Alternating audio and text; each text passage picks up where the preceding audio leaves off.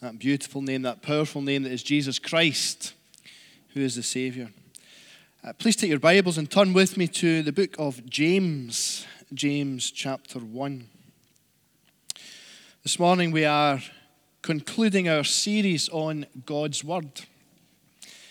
And we have spent the past few Sunday mornings looking at the matter of God's Word, the Scripture, this Bible that we have, and we have seen that God's Word is all authority, all authority, that God's Word is powerful, and that God's Word has a quality that is unsurpassed. And this morning, as we just draw this short series to a close, I want us to think about the outcome of God's Word. James chapter one, and we'll read verses twenty-two to twenty-five. But prove yourselves doers of the word, and not merely hearers who delude themselves. For if anyone is a hearer of the word and not a doer, he is like a man who looks at his natural face in a mirror.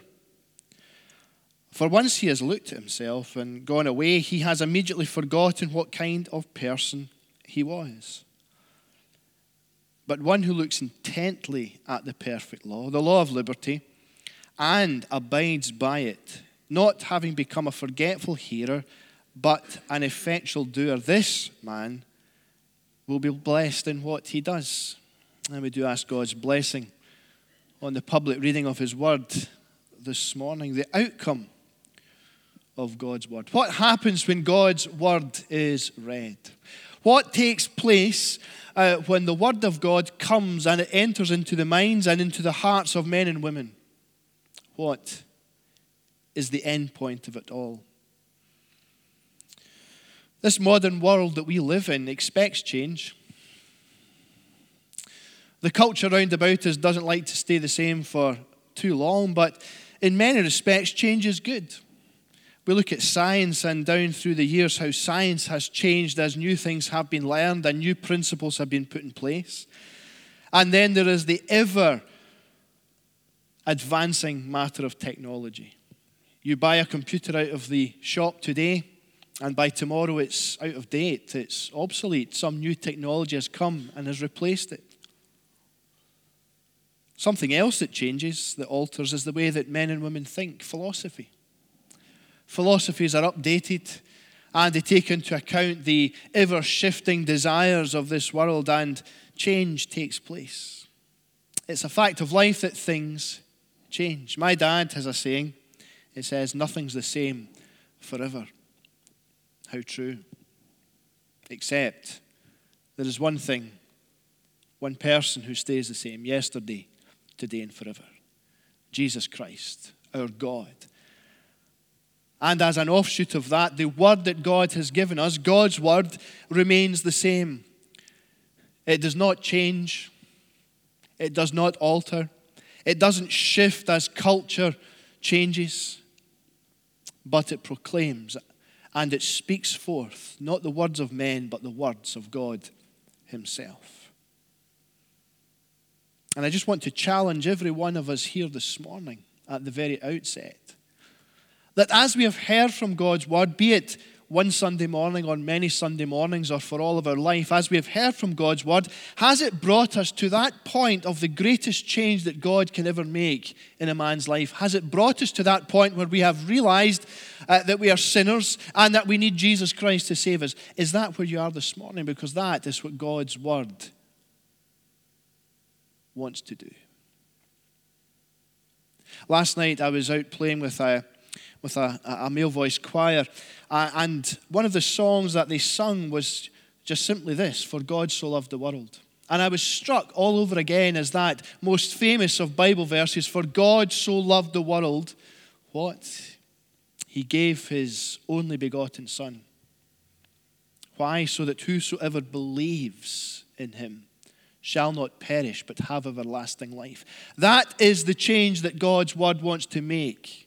That is the value that God has placed upon your soul, that he sent his son, Jesus Christ, to die for you. Have you come to that point? Is that the outcome of God's word in your life, that you have turned to Jesus Christ?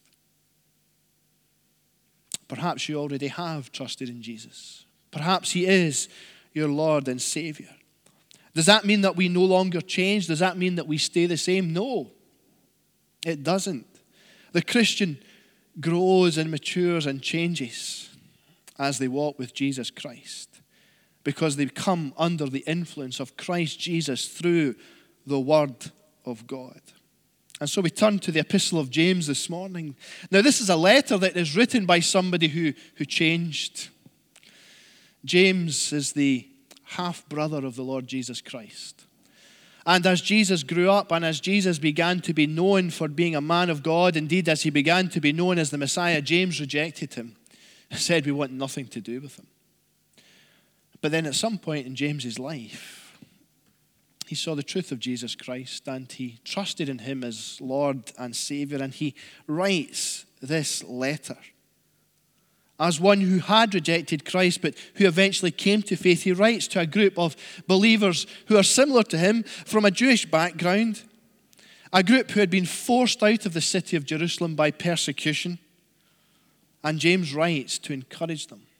He writes to encourage them to keep living their life of faith, to keep walking with Jesus Christ, but to be living in a faith that is shown to other people.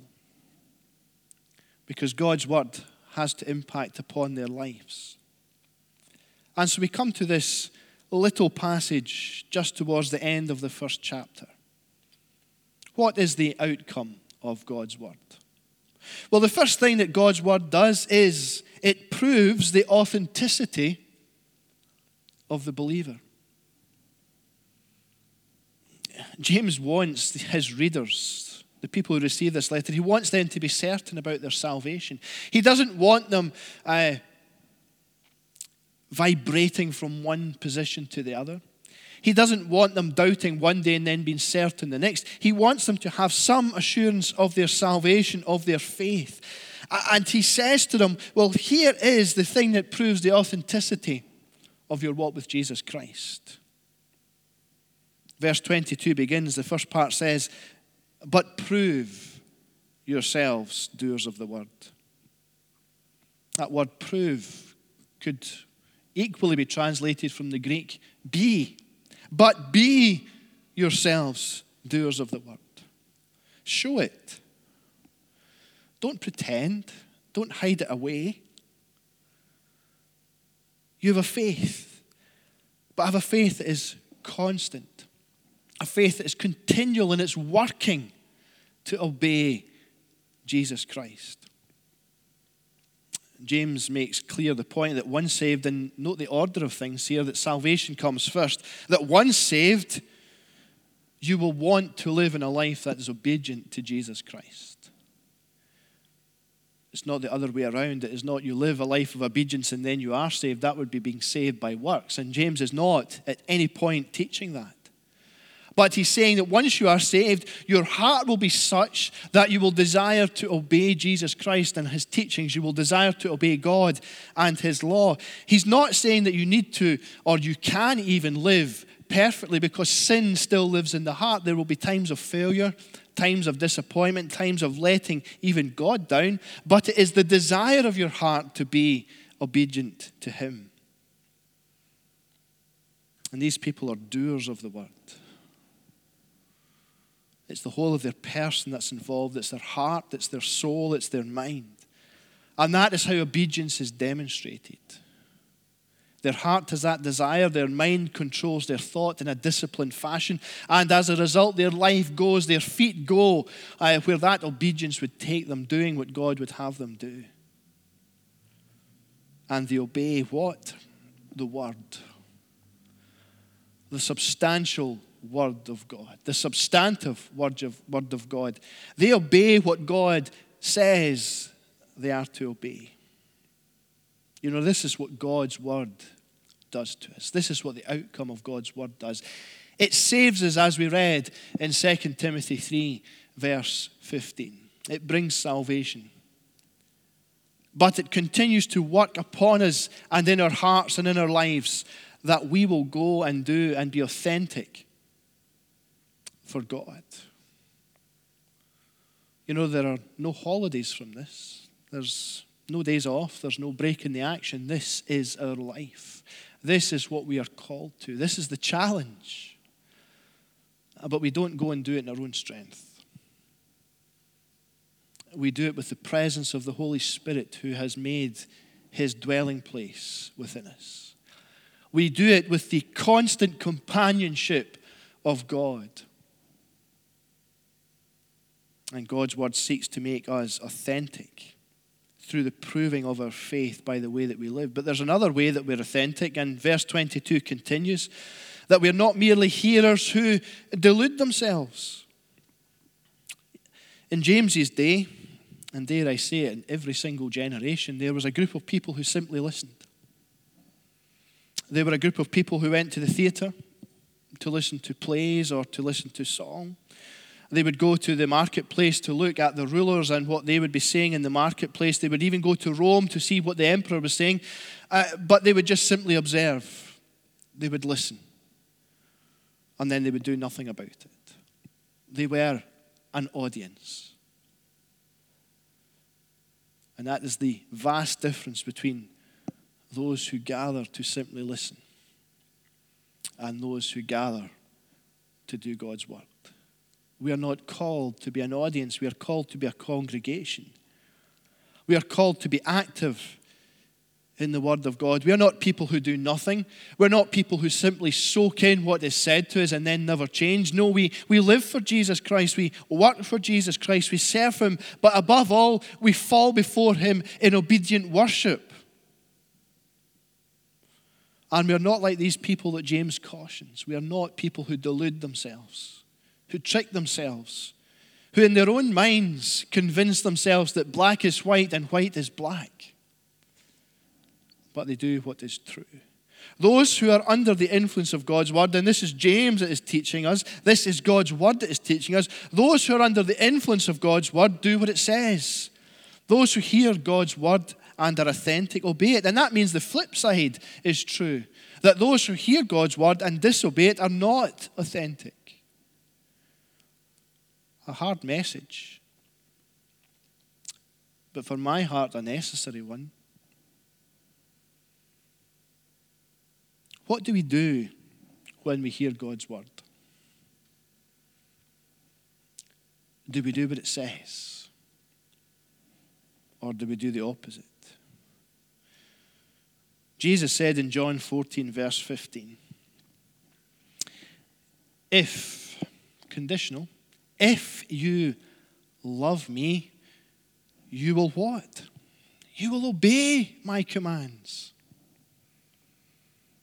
That's the litmus test of our heart. If we love Jesus Christ, we will want to obey his commands.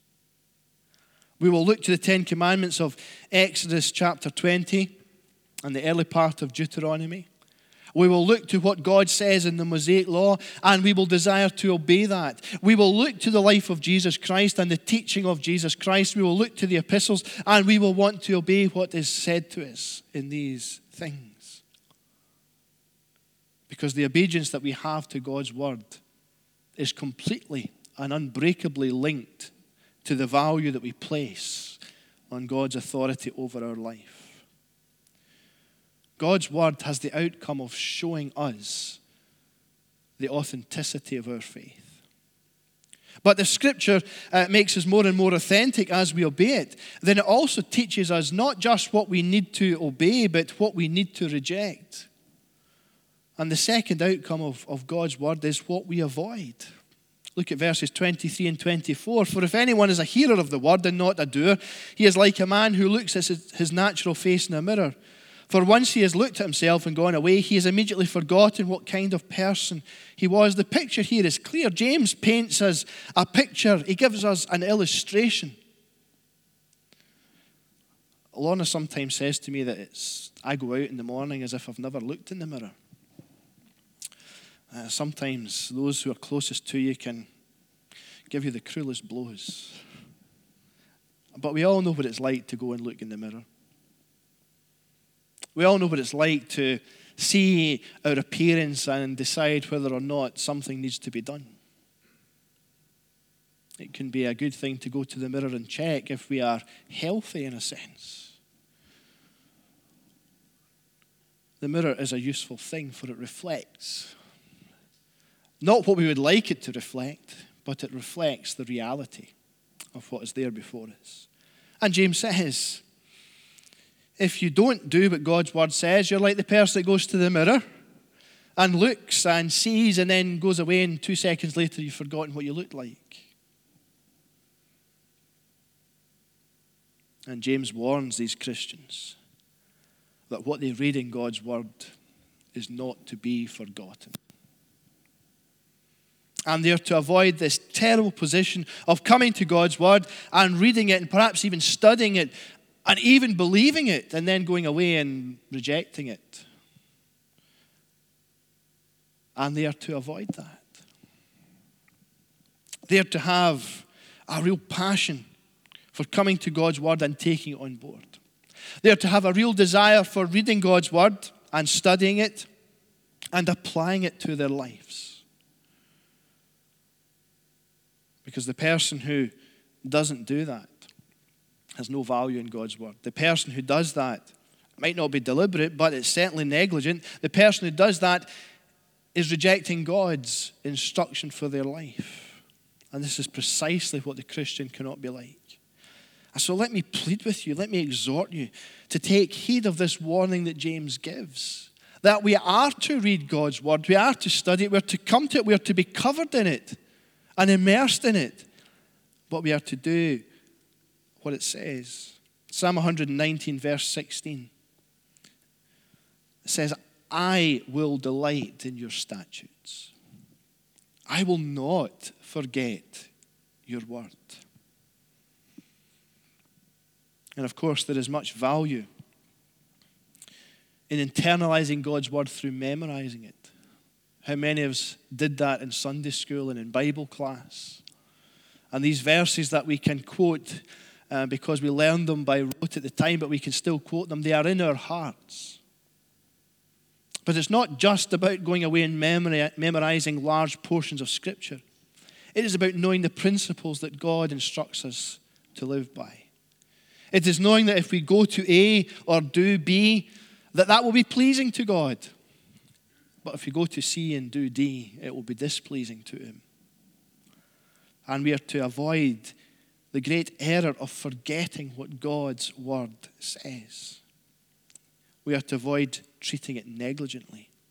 But the other thing that we are to avoid, and these two verses uh, point us to that as well, is that we are not to forget who we are. We are to avoid forgetting who we are and what we are like. A man who leaves the mirror forgetting who he is and, and what he is like has either got some problem or doesn't care. We are to remember that Scripture tells us that we have hearts that, even after we have met Christ, hearts that delight to pull us away from the side of our Savior. And when the man forgets the truth of God's word, he will do his own thing. And when the Christian forgets that they have been bought by the precious blood of Jesus Christ, they will do their own thing and they will feel a liberty to sin.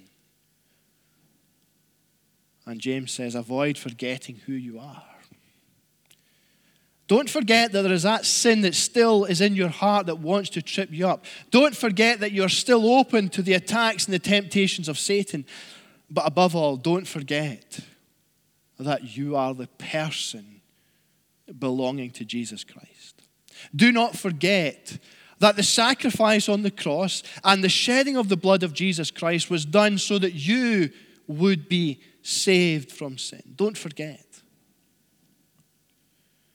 The outcome of God's word is to prevent us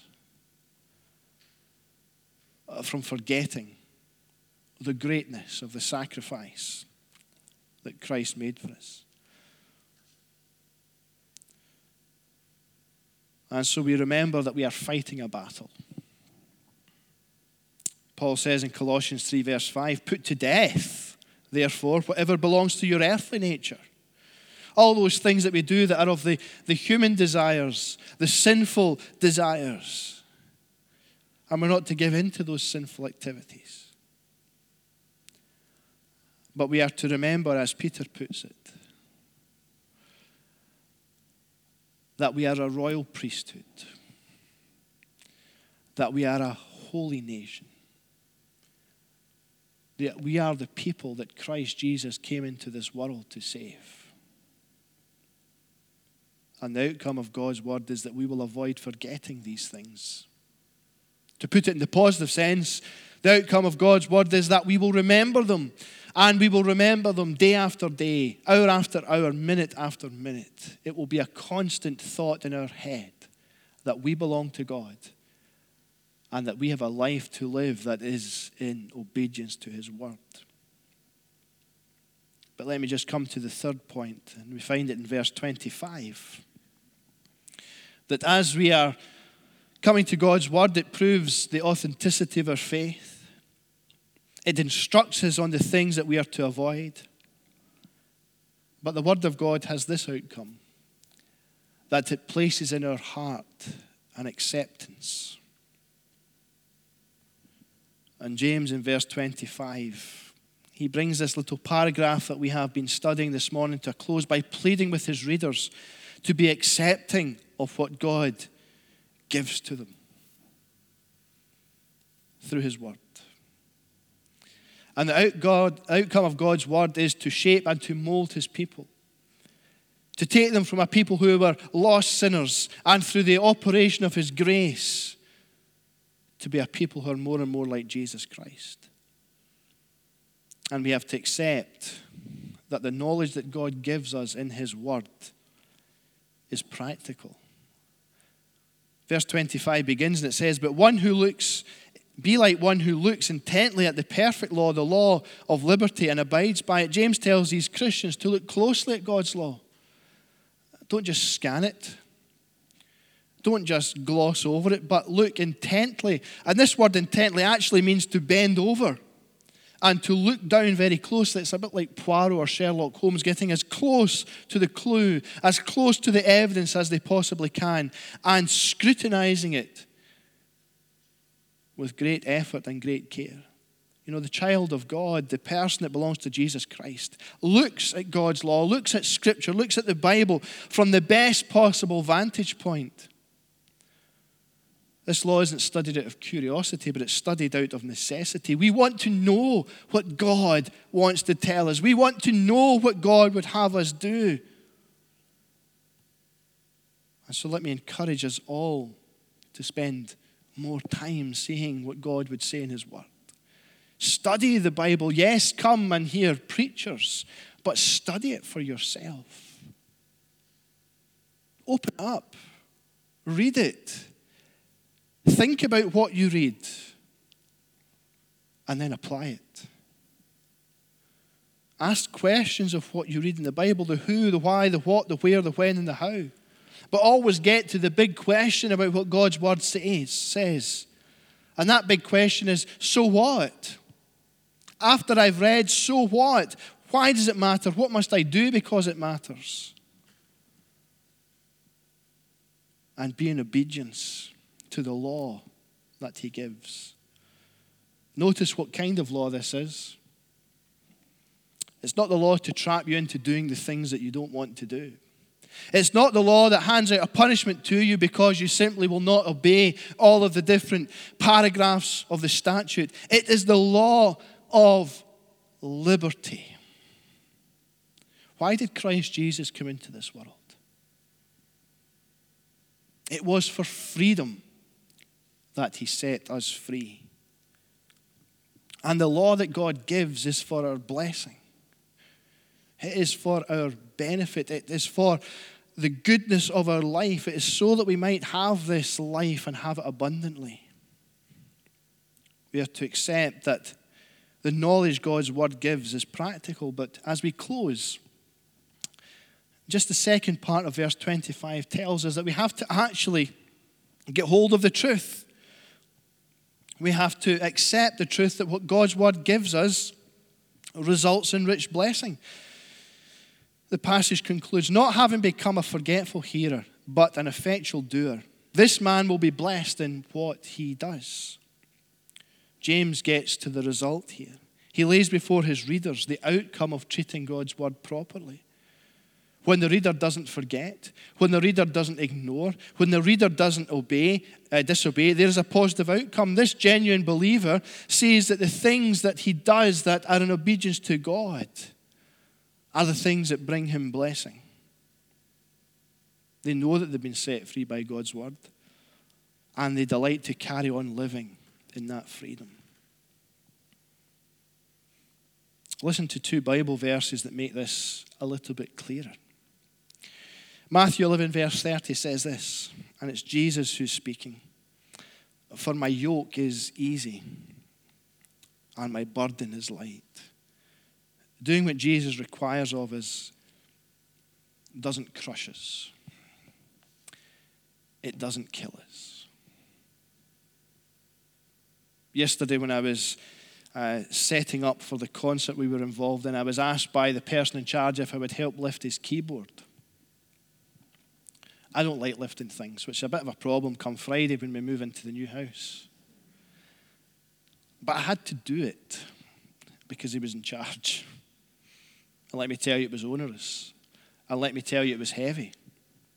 But that is not how Jesus Christ is. That is not the way that he operates. When he instructs us that this is something that we should do and we obey it, we actually find the goodness in it. And the second verse is Joshua one verse eight.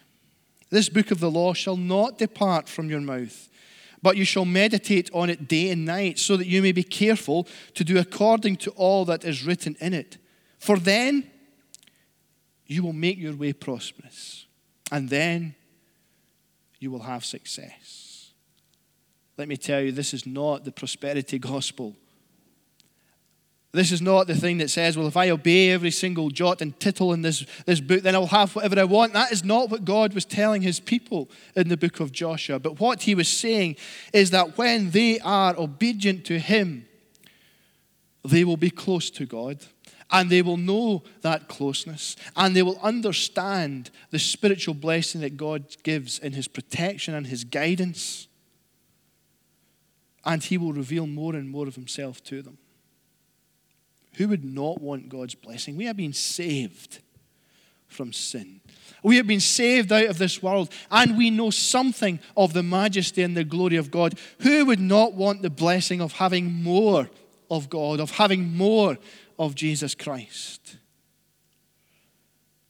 And what a wonderful thing to be able to read in this epistle by James, that the outcome of God's word is that you would be blessed. You know, at the highest and most majestic level, we see that the outcome of God's word is that God accomplishes his good, pleasing, and perfect will. Such is his authority, such is his power, such is the quality of his word, that God uses it for divine and sovereign purposes. But we see that as we take this to a very personal level, the outcome of God's word is it shows that we are authentic. It teaches us what we are to avoid, and it encourages us what we must accept. Both the Old Testament and the New Testament make this wonderful statement that God's word will not return to him void. It won't return to him empty. It won't go back to God not having accomplished what God wanted it to accomplish. What God's word does in the life of his people is sanctify them, is guide them, is protect them, and bless them. And so we must be encouraged to be prepared more and more to allow God's word to have his way with us. And so we draw our series to a close. God's word.